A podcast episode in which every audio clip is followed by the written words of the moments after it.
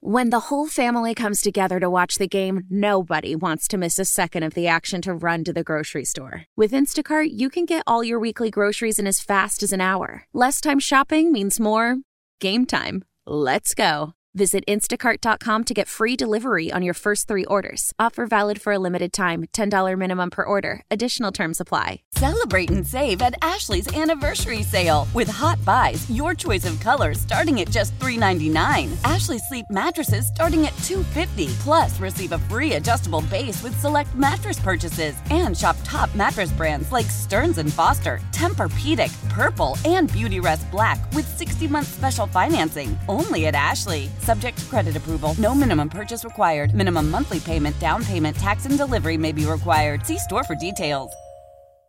Mike Tomlin Tuesday, some insiders like Adam Schefter and Jay Glazer floating out the idea that Mike could take a break from coaching. So if you've come to uh, despise Mike as a coach, or if you're just uh, at wits end when it comes to these press conferences and the things that he says, you might be in luck.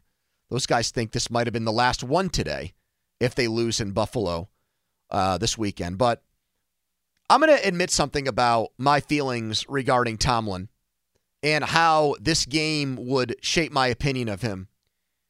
If they go on and go into Buffalo and win without TJ Watt and beat a team that I really think, despite their uh, Super Bowl curse, never having won one, being one of these franchises that you can count on one hand, that just has a tortured history in the playoffs and seems to want to invent new ways to lose playoff games in heartbreaking fashion whenever they're there. I mean, that is the Buffalo Bills. Every Bills fan has that sense of dread that it's going to happen at a moment's notice when when everything's great there, it's just around the corner. The bottom falls out. If they go to Buffalo and beat this team with Mason Rudolph and without Watt, my opinion on Tomlin will be totally different. He'll have ended the playoff drought. He'll have scored a huge upset in the postseason. It will have made this season an incredible success, even though they will not have developed Kenny Pickett to be their franchise quarterback, which I thought was a pretty big aspect to this season. If they do it with Mason, that's another data point that Rudolph can be a starting quarterback in the NFL.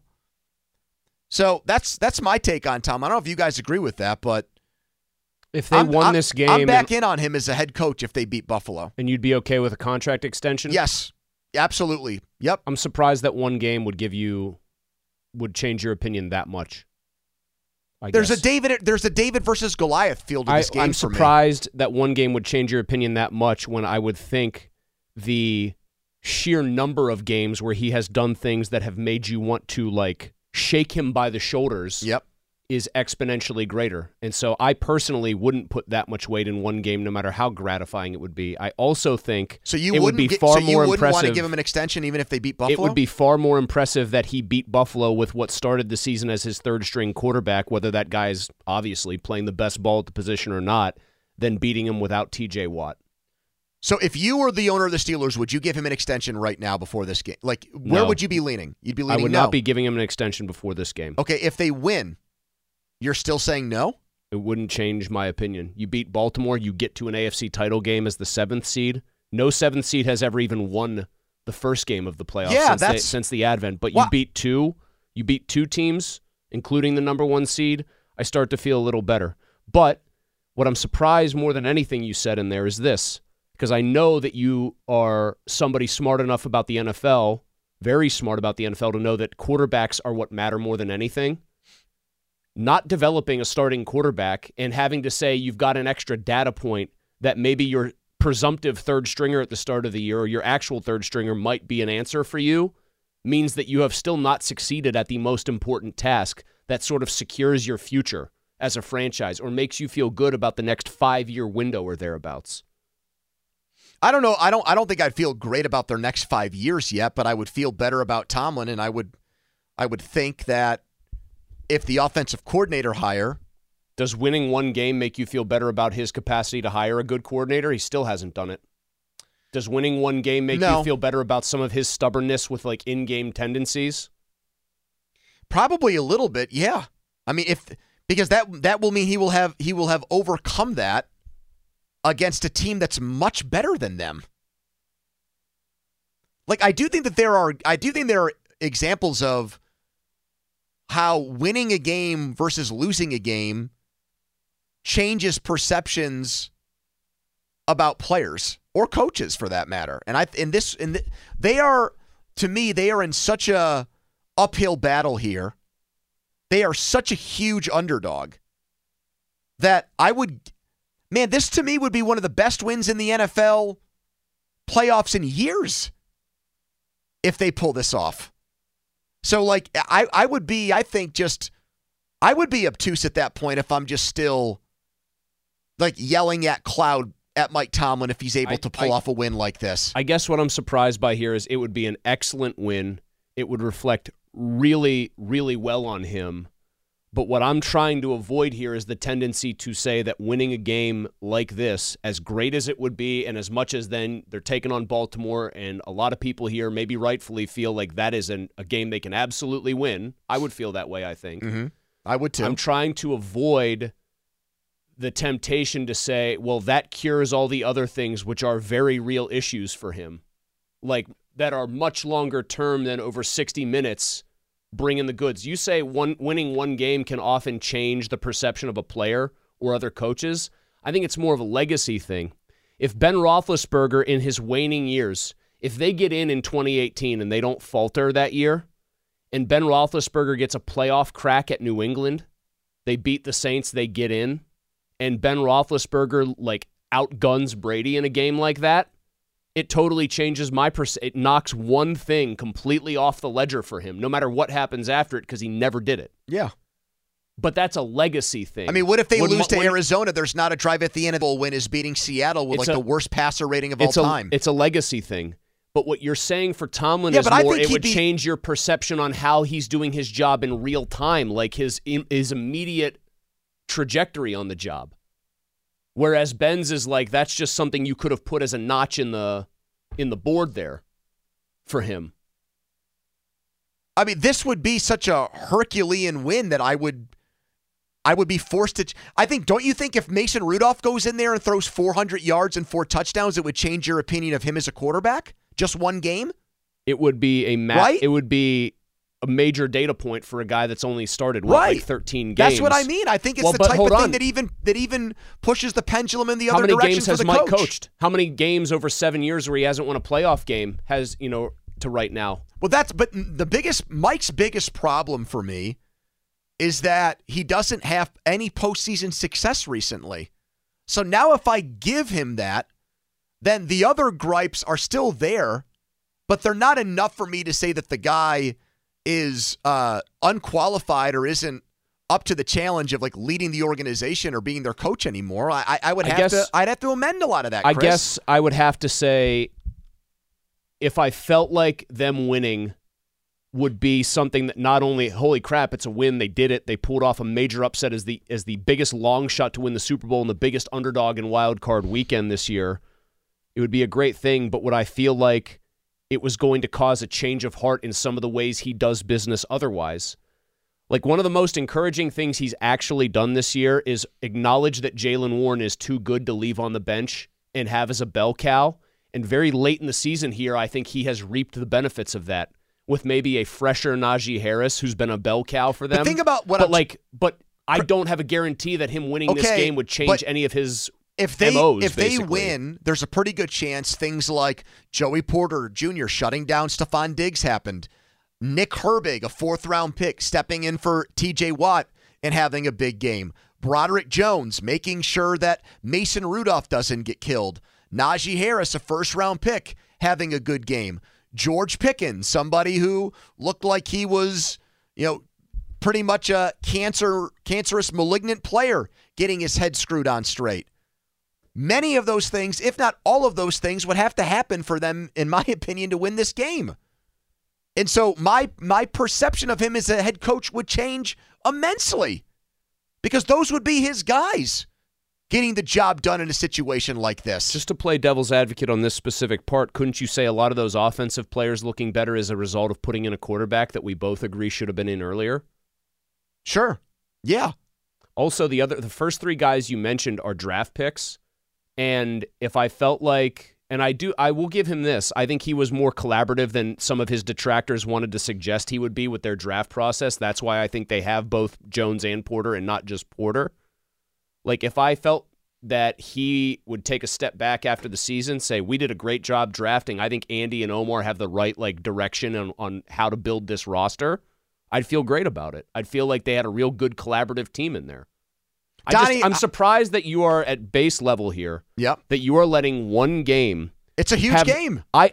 It's not the Super Bowl. It's a playoff game. I get it, but you are letting one game have an outsized influence on your view of the I man would be- after many games I where be- you have been I, frustrated. I think this would be his best playoff win.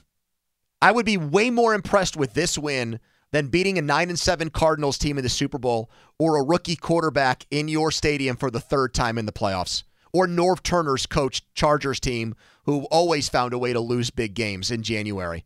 This would be, in my opinion, his best playoff win. Not close. Not even close.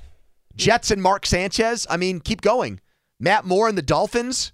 Alex Smith uh, led team. There's not. A, he's not beaten. AJ McCarron, Bengals. He's not beaten a marquee It's his best quarterback. playoff win. Well, he's not beaten a marquee quarterback in the playoffs since he beat Kurt Warner, who's in the Hall of Fame, and I know you don't think should be. Yes. Josh Although Allen. we get Kurt Warner on the show sometimes, so say that quietly, please. Is, is Flacco? I, I guess it could be probably Rivers, the second best quarterback he's ever beaten It's in the Rivers. playoffs. it's Rivers, yeah. I think Rivers is one, and you're saying Flacco too. Well, I'm saying behind Kurt Warner.